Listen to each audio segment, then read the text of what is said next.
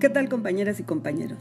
Con el gusto de saludarles nuevamente, el día de hoy comenzaremos a hablar sobre un tema que influye de manera importante en el desarrollo del ser humano. Se trata de lo que estamos viviendo desde que nos encontramos inmersos en el distanciamiento social por la pandemia del COVID-19 y su vinculación a las situaciones de violencia familiar que conllevan al maltrato infantil. Resulta que me ha tocado observar cómo en algunas familias el hecho de permanecer aislados y o conviviendo por periodos largos en el hogar ha desatado un cúmulo de emociones que en muchas de las ocasiones provocan arranques de ira que terminan en agresiones entre pares o contra el más frágil. Pero lo más preocupante aún, me parece que es el hecho de ni siquiera reconocer que se está siendo violento o violenta por lo que a medida que pasa el tiempo la situación se agudiza. Además, no solo eso, creo que tampoco se reflexiona suficientemente en los alcances que tiene durante la vida de todos los implicados, sea la víctima, el victimario o el que está mirando. He seleccionado el hablar del tema ya que por mucho tiempo el ruido del roce que hacía el cinturón al desplazarse por los ojillos del pantalón hacía que me encogiera e instintivamente me enconchara para protegerme o proteger al que estaba cerca. No sé cuándo desapareció, ni cuánta terapia pude haber tomado para lograrlo. Pero lo que sí sé es que actualmente, cada vez que veo una escena de agresión, no puedo menos que intentar intervenir para disuadir a quien agrede o consolar al agredido, aun a riesgo de ser yo misma quien reciba la agresión. No obstante, la mayoría de las veces me siento en total impotencia ante la cantidad de casos que puedo ver sin poder intervenir. Así que no se trata de quedarse viendo.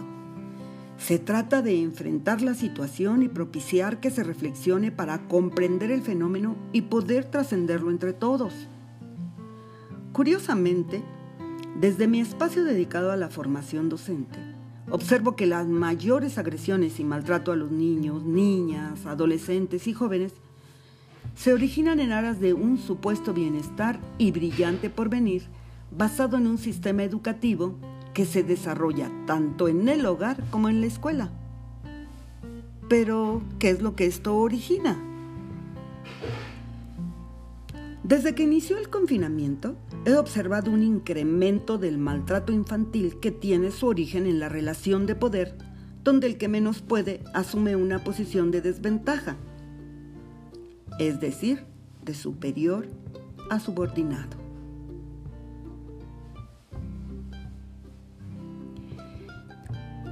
Tiene por objeto someter, sancionar, controlar y o intimidar a un menor para conseguir que se comporte o haga lo que el adulto o mayor desea.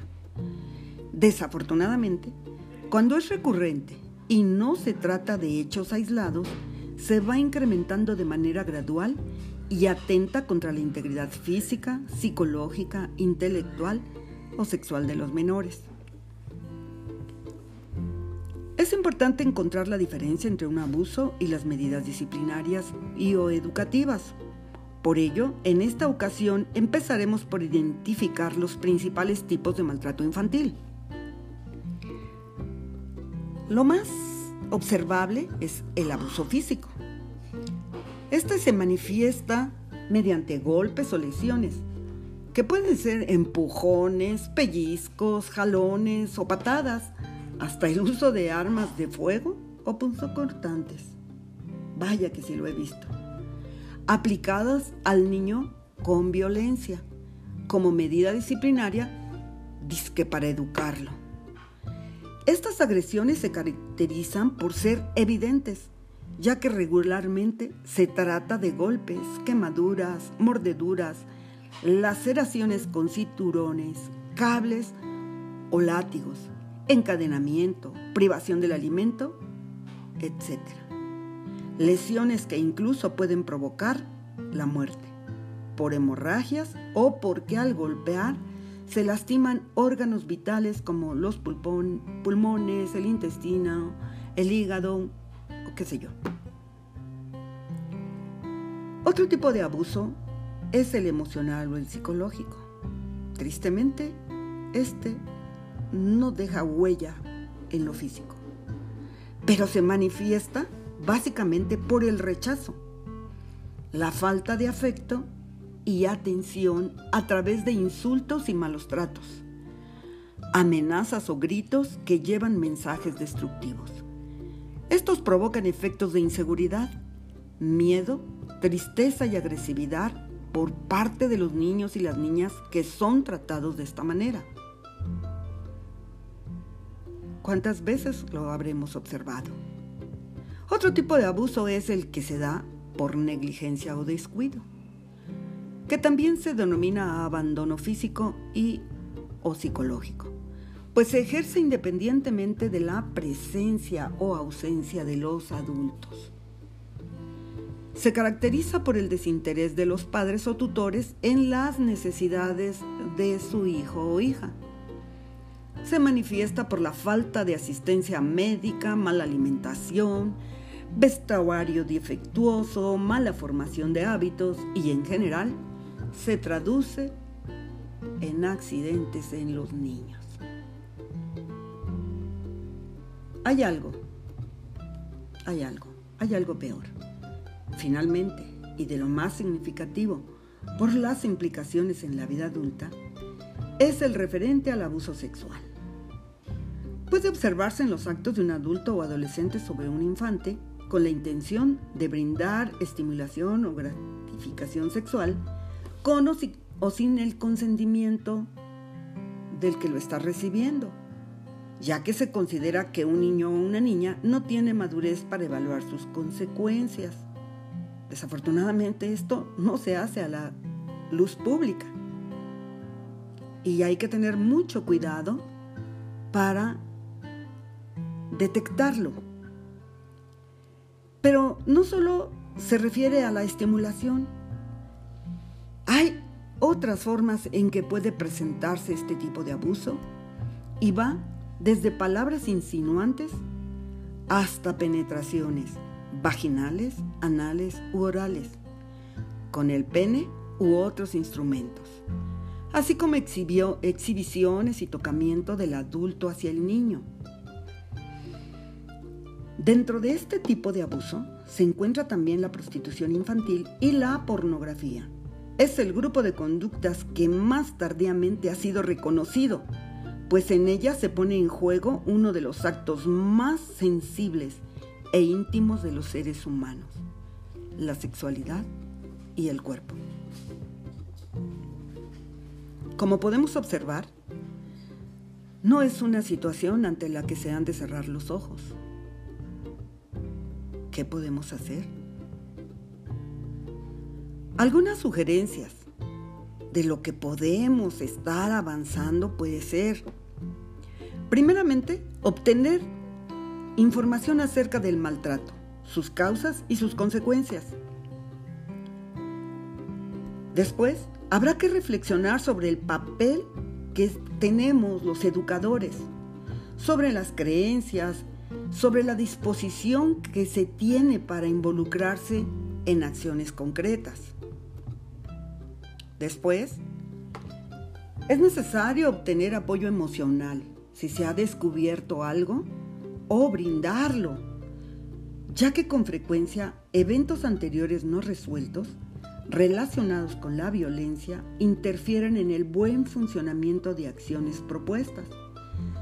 Por lo tanto, se debe aprender a escuchar y a solicitar apoyo emocional cuando se requiera. Otra situación muy importante es actuar. ¿Cómo podemos actuar? Señalar la situación de un niño maltratado es empezar a protegerlo. El señalamiento puede hacerlo cualquier persona. Puede ser un miembro de la propia familia que está harto de estar viendo lo que ocurre. Puede ser un vecino que puede estar observando desde lejos sin poder intervenir.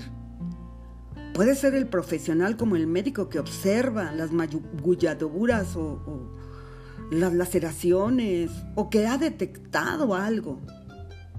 Podemos ser nosotros los maestros. ¿Cuántas veces lo hemos notado? Y a veces cerramos los ojos. También puede ser el amigo o la amiga que está sirviendo de confidente y que guarda el secreto, que podríamos empezar a abrirlo. Algo, por algún lado tenemos que empezar. Específicamente en el contexto escolar, las acciones de prevención pueden dirigirse en dos direcciones que veremos en un próximo evento. De momento, considero que es un buen avance para empezar a reflexionar sobre todo en el grado de violencia que podemos estar ejerciendo nosotros mismos, sea por palabra, sea por obra o sea por omisión. Dicen que tanto peca el que mata a la vaca como el que le agarra la pata. Entonces, ¿qué me llevo? ¿Qué puedo empezar a trabajar yo? Queridos compañeros, los espero en el próximo podcast de esta serie, que sin duda podrá darnos algunos elementos para empezar a reconocer en nosotros mismos estos actos de violencia. Me despido de ustedes, ha sido un placer haber compartido esta idea con ustedes. Nos vemos enseguida. Bye.